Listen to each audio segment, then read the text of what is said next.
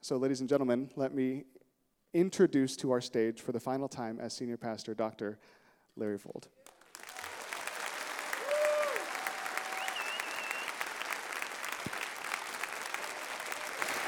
Thank you, Daddy. oh, come on. All right, come on. You guys just want me to start crying before I start. Thanks a lot for that. Thank you, Pastor Danny, Dr. Strange, about to be. I, don't you love the fact we're going to have Dr. Strange as a senior pastor? I've been telling people that, yeah, our new pastor, his name's Dr. Strange. They go, what? Thank you so much. Oh, it's such a blessing. You know, seriously, yesterday I was so surprised. Last night, my, my kids from Oregon fly into town. They were supposed to come tonight, I thought. So they show up last night, big surprise, and I'm like, what? It's crazy. They're sitting right down here. Jack, Jack. My little Jack is here today. How long will he make it through the service today? I don't know. But anyway. So, so great to see them. And then just about an hour later or so, my, my sister, Sarah, from Minnesota, flies in and uh, love her so much. And she's here with us this morning. And I think my sister Nancy is going to drop in another service. She lives locally. But uh, thank you so much. Uh, I feel so touched and blessed by all of you this morning. You all mean so much to me, and I'm not going to get started now. It'll probably come later in the sermon. So, uh, how much I love you. A colleague and dear friend of mine sent me this text last night Preach as if to preach never again, a dying man to dying men. That's Richard Baxter, uh, a Puritan, 17th century great pastor and preacher. Uh, and so I take that to count today. And I want to just take a minute and thank all of you for cards and notes and emails and texts over the last couple of weeks leading into today. And my dear friend Rob Hall is here. He's a senior pastor across the bay. And just people that have been, just sort of showed up at different times and saying thank you and love you and pray for you. And I, and I just feel so loved and blessed. And, and I'm just so grateful for all of you. Thank you. And this is a special day for me, for us. I knew this day would come, the day when my last sermon as senior pastor would be preached. And when occasionally thinking about this over the years, I didn't know if I would actually know on the last day of my preaching if it would be my last day preaching. Um, like our former first pastor of this church, Earl Sexhauer, he preached a message, went home, and later that week died uh, of a heart attack in, as 40 year old man. And so you don't know when your last sermon is going to be, but I thought if I, if I did know when my last sermon would be, I would want to put my best effort into it. And, uh, and so here we are today. I've had the privilege of knowing this was my last Sunday, and if God, by His providence, got me to this day, uh, this is what I would preach. So if you haven't uh, done so, you might know where I'm going today. Philippians chapter 1, please. I want you to open your Bibles. We're going to look at a beautiful little text that we started last month in the month of November when I preached to you about what I'm thankful to God for about you in this place. And we took this text that Paul wrote to the Philippians in chapter 1, verses 3 through 8, and just spoke about all the things that Paul was thankful for. And they sort of framed a, a message that I wanted to say to all of you how thankful I am for you. And then he pivots in verse 9 and he said, And this is my prayer. And he goes on to pray for some things. And when I exposed this text to you the last time, when I preached in this context, I said, This is the message I'm going to bring today. It's verses 9 through 11. Because today is, um, it's about thanking God for all his work, but it's really about my prayer for you, my prayer for us, my prayer for our church going forward, the church that the Lord has given to us here. So follow along as I read in verses 9 through 11. And this is my prayer that your love may abound more and more in knowledge and depth of insight, so that you may be able to discern what is best and may be pure and blameless until the day of Christ, filled with the fruit of righteousness that comes through Jesus Christ to the glory and praise of God. Amen. That little short prayer is the prayer that I have for you, for us, for me today. It's a prayer for the three crosses. And I can't think of anything more important than these things that Paul is praying for at the church at Philippi. And so, right now, I want you to open your heart in this little short section of Scripture and hear what the Spirit of God says to any and all of us who are a part of this community. And by the way, we will never be these things that Paul is praying for unless we as individuals embrace these things. This is not a message to a corporate group. It's a message to hearts. It's a message to individuals to say, Am I these things that Paul is praying for, that the Word of God is showing us today? Four things I want you to see, and I think you've already seen them. They're very simple. But my prayer, and by extension for each of us and to this ministry, may God give us grace to be a loving community. Let's just say that together a loving community. I love this text because Paul says, This is my prayer, that your love may abound more and more in knowledge and depth of insight. Sometimes we forget that the most important characteristics of our lives and ministry is love. Jesus said the greatest command is to love God with all of our heart, with all of our soul, and with all of our mind, and to love our neighbor as ourself. He said, On these two things hinge all the law and the prophets. And sometimes because this is so boilerplate to us, we just forget the power of love. But let's just take a moment and rehearse a little bit of what Jesus said about love and what the scriptures say about love in other places. In John 13, 34, and 35, let's read it together. Jesus said, A new command I give to you love one another. As I have loved you, so you must love one another. By this, everyone will know that you are my disciples if you love one another. Our love is to be sincere. Romans 12, verse 9. It's easy to fake love. It's easy to give words, but are we really loving? The fruit of the spirit is love. Galatians 5:22. We spent a lot of time over the last several months talking about that beautiful virtue of the Christian life. And so for many of us, love is just rhetoric. But I am praying that love would not be the rhetoric of our church, but it would be the reality of our church. That when people meet us, become acquainted with us, connect with us, engage with us in this culture, what they experience, what they go away with, is that this is a group that fiercely loves each other and fiercely loves this community. That we're not afraid to love. You have to be vulnerable to love. You have to let down your guard to love. And we forget the power of love when it is seen coming from our lives. I was touched this last week getting an email from one of our workers who works in our food pantry and just giving us a little bit of a, a window into what God's been doing in that ministry over the last year. 72,000 meals provided through our food pantry program. In the last couple of months, 70 new families jumping in and being a part because they don't have the means to afford food, to put food on the table for their families. And here we are as this little church that's not you know, I mean, there's so much more that we could be doing, but people who are saying, we feel so loved by this community called Three Crosses. Some of them are just getting to know us. They don't even know the, anything about us other than we supply food for them in a time of need. The power of love is incredible. Paul wrote to the Corinthians and he said, Look, you can have, you can have benevolence to take care of the poor, you can have faith to move mountains, you can do all these things, but if you don't have love, you're just making noise and you're really nothing. Love is patient, it's kind, it, it doesn't envy, it doesn't boast, it's not proud, it doesn't dishonor others, it's, it's not self seeking, it's not easily angered, it keeps no record of wrongs, it doesn't delight in evil, but rejoices in the truth, it always protects, trusts, hopes, and perseveres. In fact, Paul says it never fails. And I just wonder if we really believe that. I wonder if we really harness in our hearts the power of love. And I, this is for me as it is for you. I did a, a funeral service yesterday for a 102 year old woman. I mean, she lived a long time. She had 49 grandkids and 47 great grandkids huge crowd. I didn't know what to expect. I walk in this funeral home down in South Hayward, and just the place is packed, and all these people, different, six different generations, and of, of uh, all different ethnicities. It was just amazing experience. And as people got up and shared, the thing that just touched me about it was that person after person getting up, grandchild, great grandchild, nieces and nephews standing up and saying, The thing about Isabel was she loved me no matter what.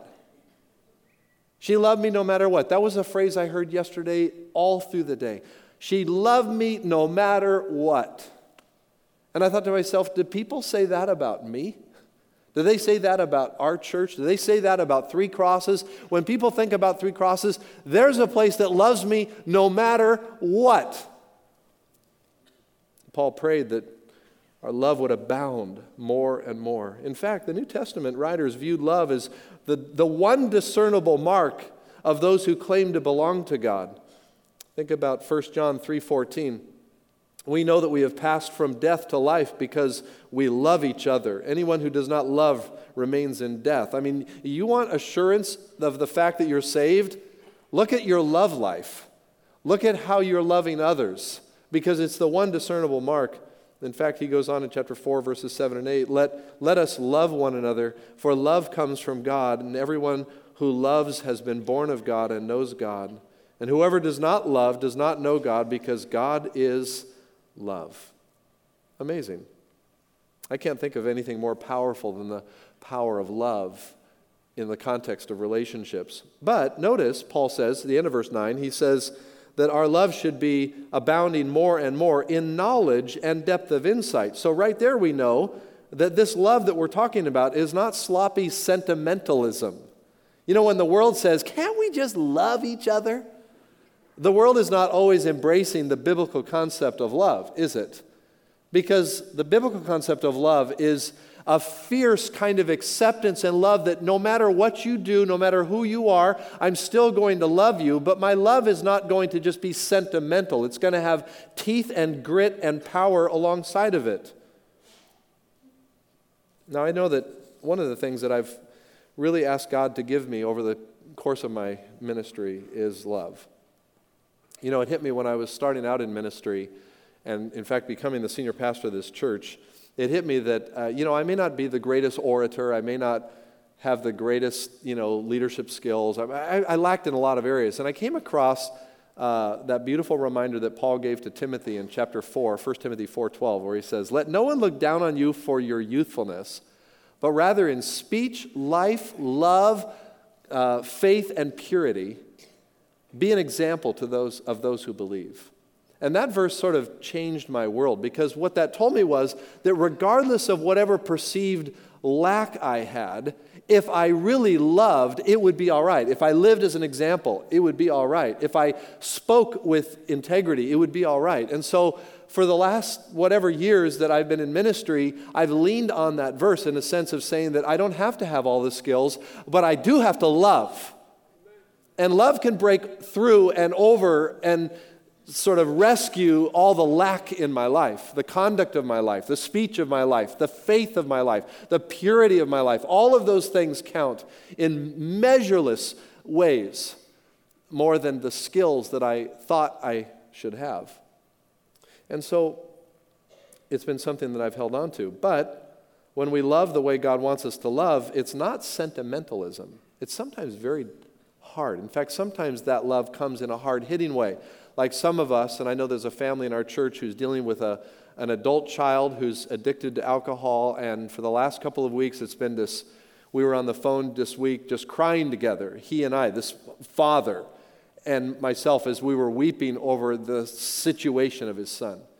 And hard and tough love is being demonstrated because he's, his life is out of control. And it doesn't look to the son like the parents are loving him because they're saying, you can't live here, you can't, you know, all of that kind of stuff. And if you've been in that kind of situation where you've had to demonstrate tough love and it kills you from the inside, your heart is being ripped out. But you're loving them enough to say, no, you cannot cross this line. And until you realize that your life is out of control, you're going to just have to realize that you're in God's hands and you're out of our hands, that kind of thing. And I know that in a crowd this size, there's a lot of folks that are having to give tough love to people. So love doesn't always look like love, it doesn't always feel like love. Amen? But in the arc of our lives, people know whether we really love or whether we're just sort of in it for ourselves. That's why Paul prayed in Ephesians chapter 3, he prayed for the Ephesians that they might grasp how wide and long and high and deep is the love of Christ and to know this love that what? That surpasses knowledge. Wow. There's a love that goes beyond definition, a love that goes beyond uh, checking a box. It is indescribable, inexplicable. It just, it just knocks us over. And if you've ever been loved like that, and I don't mean told that you're loved, but you feel you're loved, there is power in that that is just unbelievable. And I've been a recipient of your love to me. And I hope you've been a recipient of my love for you. And I hope that every person in this congregation today will vow before God that we would all be vessels that would demonstrate the love that Christ has one to another into a world out there that desperately needs to know his love. I pray that we will be a loving community. I pray that as for as long as God gives us breath, this will be a place known for its love. No matter who you are, no matter what background you have, no matter where you're coming from in life, that when you walk in these doors, you are fiercely loved. I don't even know if that's the right word, fiercely loved. It sounds like a contradiction. But that there is so much love poured out upon your life that you could not resist the beautiful claims of the gospel in your life. This is my prayer that we would be a loving community. This is my prayer that God may give us grace to be a discerning community. Number two, let's say that a discerning community so that you may be able to discern what is best and may be pure and blameless for the day of Christ. This discernment piece is linked to our proficiency and practice in loving God and others. In the Greek language, there's what's known as the hina clause. It's, it's the so what, it's the so that. It's what really matters. And what Paul is saying here is he's, he links this idea of a loving community with a discerning community so that we may be pure and blameless until the day of Christ. And what Paul has in mind here for the Philippians, and what I trust has in mind for us, and he does, by extension, all of us are the recipients of this letter, just like the, Philippi- the Philippians were, is that we would also see that one day we will stand before Christ and we will give an account for our lives.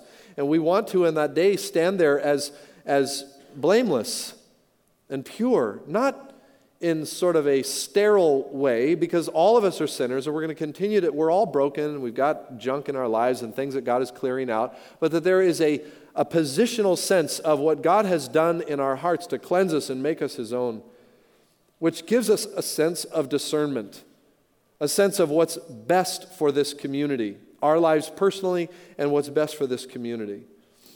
You know, our community of Three Crosses has valued since its inception a careful and even guarded sense of making sure we're thinking through things carefully, that we're not just moving in blind ambition toward what we want to do.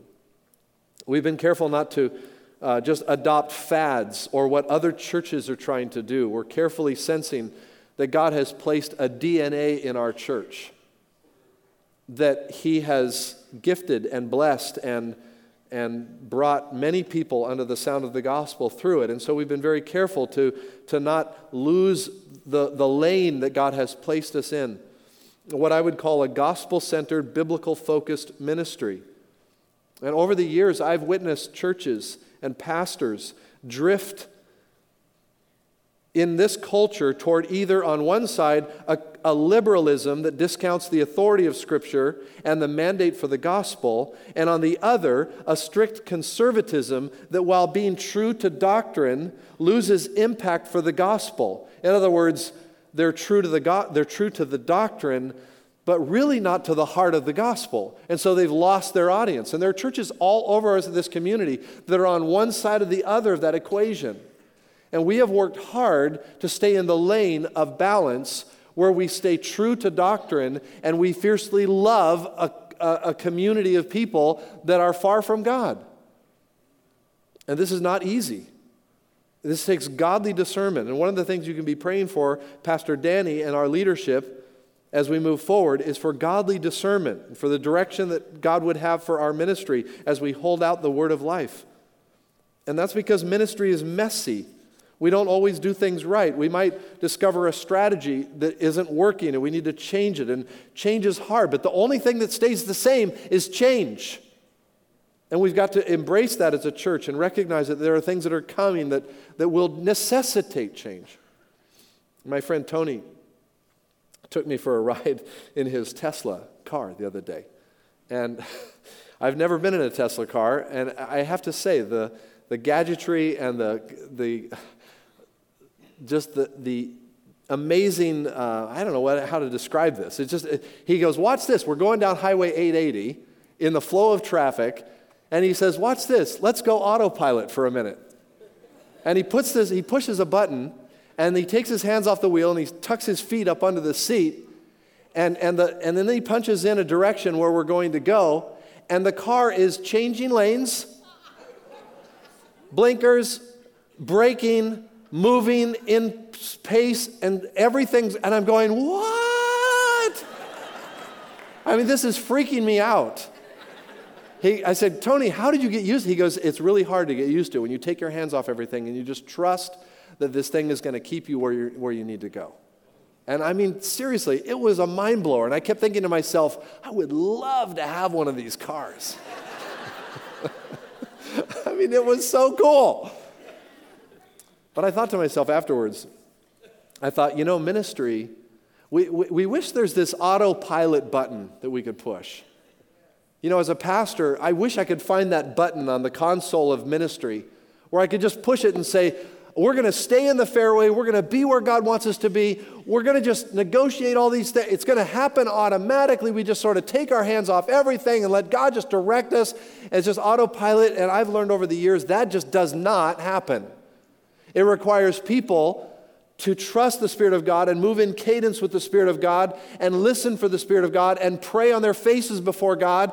And, and until or unless we hear from God, we don't move the pillar of fire and smoke in the Old Testament. We don't move until God tells us to move. And we have made mistakes over the years. I have made mistakes.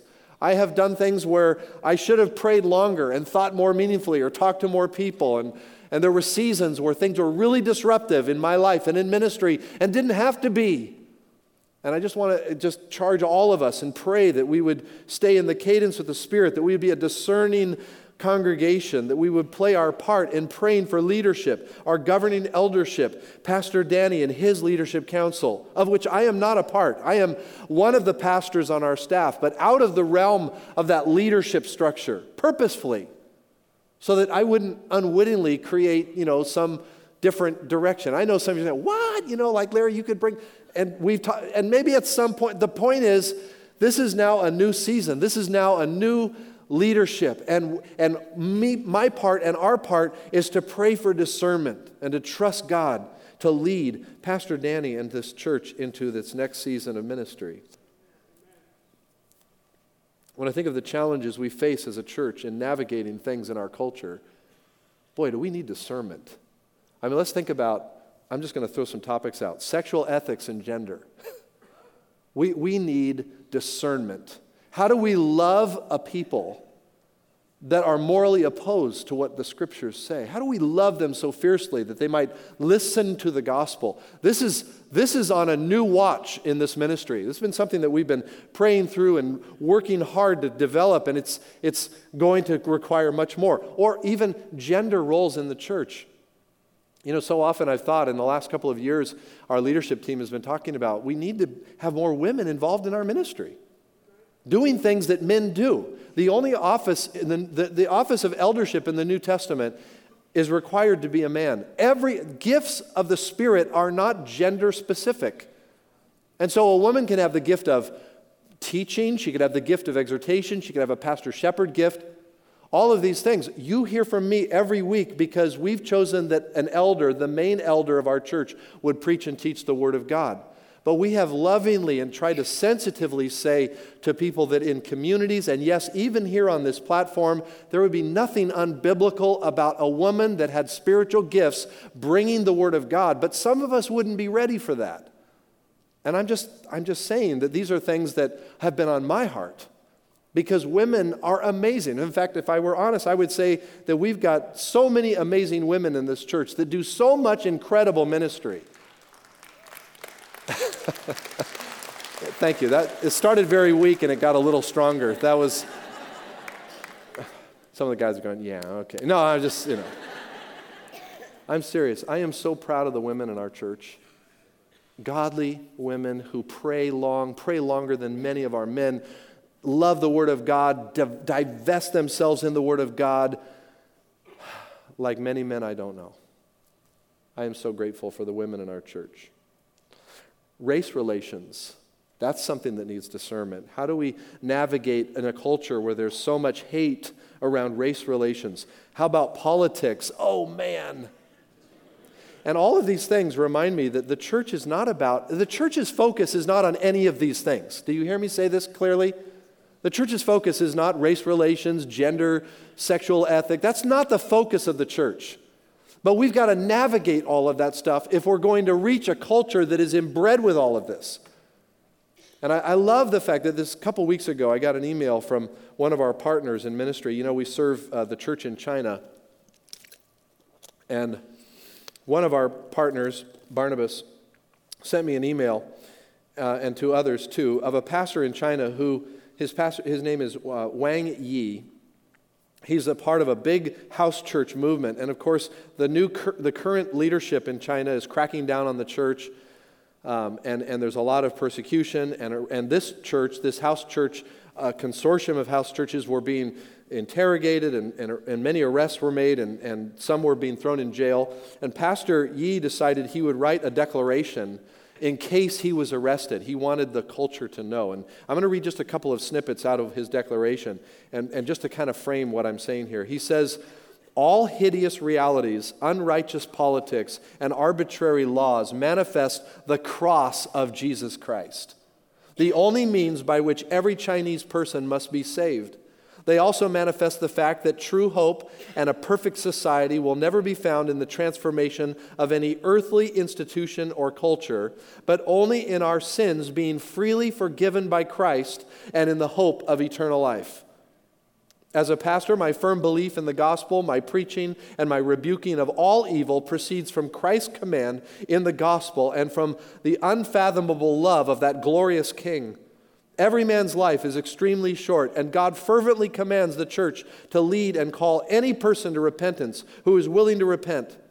Christ is eager and willing to forgive all who turn from their sins. This is the goal of the, all the efforts of the church in China to testify to the world about our Christ, to testify about the kingdom of heaven, to testify to earthly, momentary lives about heavenly, eternal life. This is also my pastoral calling that I have received. And then he speaks of his need to disobey the corrupt laws of the state. And listen to what he says. And by the way, he was arrested as well. Listen to what he says. He says, But this does not mean that my personal disobedience and the disobedience of the church is in any sense fighting for rights or political activism in the form of civil disobedience, because I do not have the intention of changing any institutions or laws of China. As a pastor, the only thing I care about is the disruption of man's sinful nature by the faithful by this faithful disobedience and the testimony it bears for the cross of Christ. Wow.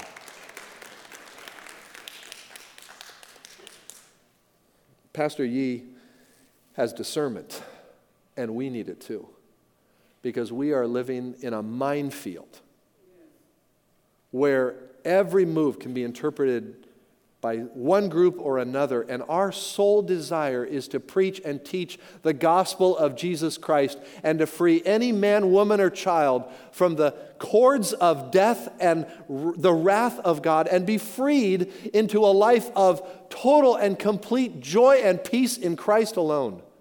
This is our passion. I pray that God would give us grace to be a loving community a discerning community. I'd also pray that God give us the grace to be a fruit bearing community. Verse 11 filled with the fruit of righteousness that comes through Jesus Christ. The filled with the fruit of righteousness, that's something I'd like to commend to all of us. During this time of transition, I've had people ask me if I've had any fears about leaving my post as senior pastor. I think they're wondering how I might function as a pastor if I'm not sort of the guy in charge. But to be honest, I have no fear of that whatsoever. I have absolutely zero fear of how am I going to function as a guy not in charge. In fact, to be honest, I'm a little relieved. you know my real fear? Here's my real fear is that all the things I thought was fruit would not be fruit. All the things I thought would deepening people's life and their commitment and their joy in Christ was hinged and tethered to a guy and not to Jesus Christ. That's my fear. And I guess time will tell. I've had some conversations with a few, not many, thankfully, but a few people who have teasingly said things like, you know, since you're stepping out, maybe it's time for me to step out too. And they kind of joke about it a little bit, like, and I don't mean like they don't like Danny. I mean they're just saying, you know, we're older, we're the older generation, let's let the younger generation do it. Time to just kind of put it in neutral. And I hope and pray that everyone here will double down. I, I want to talk to those of us that, and I know the 30th of December is not the Sunday where you're preaching to everybody that's in your church. You know, so many people are not here, but, and you're probably the core. Some of you came away from vacations to be here on this last Sunday.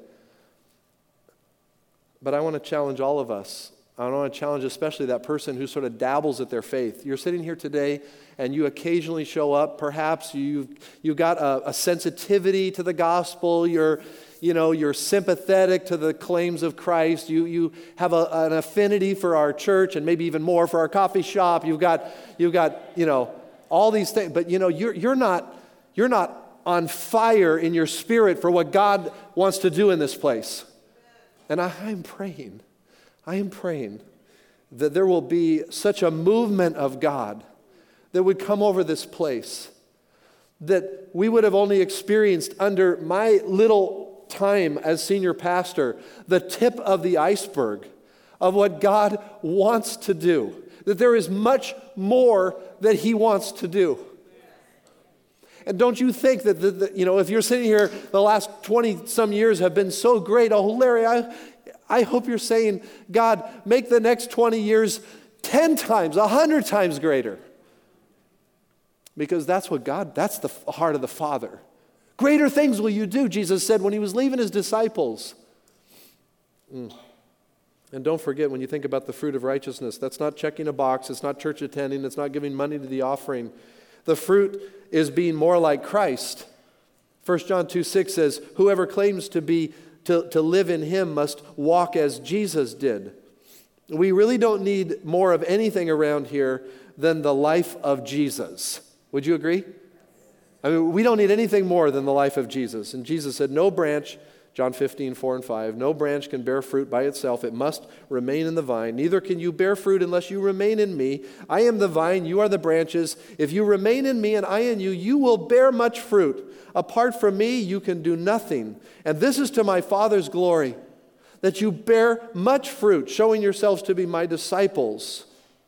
This is God's desire, that we would bear fruit, that this would be a fruit bearing ministry. The greater things are yet to come. We're going to see God do amazing things because we are a loving community, a discerning community, and a fruit bearing community. I hope you'll join me in this, that you will pray that by God's grace we will be a fruit bearing community.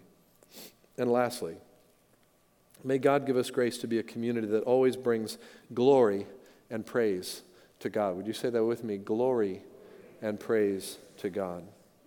You know, this hit me really hard in the last couple of weeks coming into today. You know, God's glory is what every person in church must have in mind at the start of any worthy effort or journey.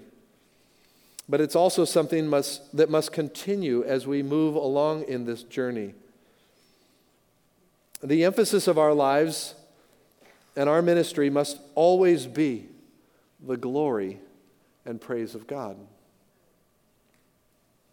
This ministry has never been about a person, it's been about the Lord Jesus Christ. He was the God man. So, in that sense, yes, it's been about a person, it's been about Jesus. But it's not been about a pastor, it's not been about a leadership team, it's not been about a tremendous facility, it's not been about any of those things. Unless by means of our flesh we have sunk into times where we have thought it was about us, thought it was about me, thought it was about something much lesser. Our lives really mean nothing if it isn't the glory of God motivating us and moving us.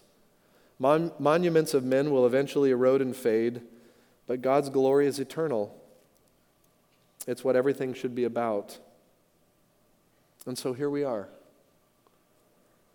A new chapter in our church's history is about to begin. With the most fond affection I have for you in this place we know as Three Crosses, I charge you to be a community that abounds in love, a community that discerns what's best, a community that bears the fruit of righteousness, and a community that is consumed by the glory of God. I have no regrets. There are a few things I wish would have gone differently, but I have no regrets. I can't think of a better church to pastor. I can't thank God enough for this congregation, our governing elders, my physical family, and those of you that have been my spiritual fathers and mothers, brothers and sisters, daughters and sons. I love you so much. But if God gives us grace to be these things loving, discerning, fruitful, exalting oh, what a future we have. Yesterday, Chris sent me an email and he said, Hey, how do you want the thing set up today? Do you want to be in the chair and the little table? Or do you want the stairs and the pulpit? And at first I was thinking I wanted to be in the chair. I wanted to just be close. I wanted to be right next to you and just speak to you like my family, like you are. But then I thought, you know, it's been a while. And I've had on my heart, the last couple of weeks, the Lord has been sort of tugging at my heart to just do an invitation. And maybe this would be a time where some of us would say, you know, one or more of these areas need to be put together a little bit more in my heart. I mean, if this church is going to be a loving community, I need to be a loving person. If we're going to be a discerning community, I need to be discerning and pray for discernment. If we're going to be fruitful, I need to ask God to, I need to abide in the vine so that I can be fruitful.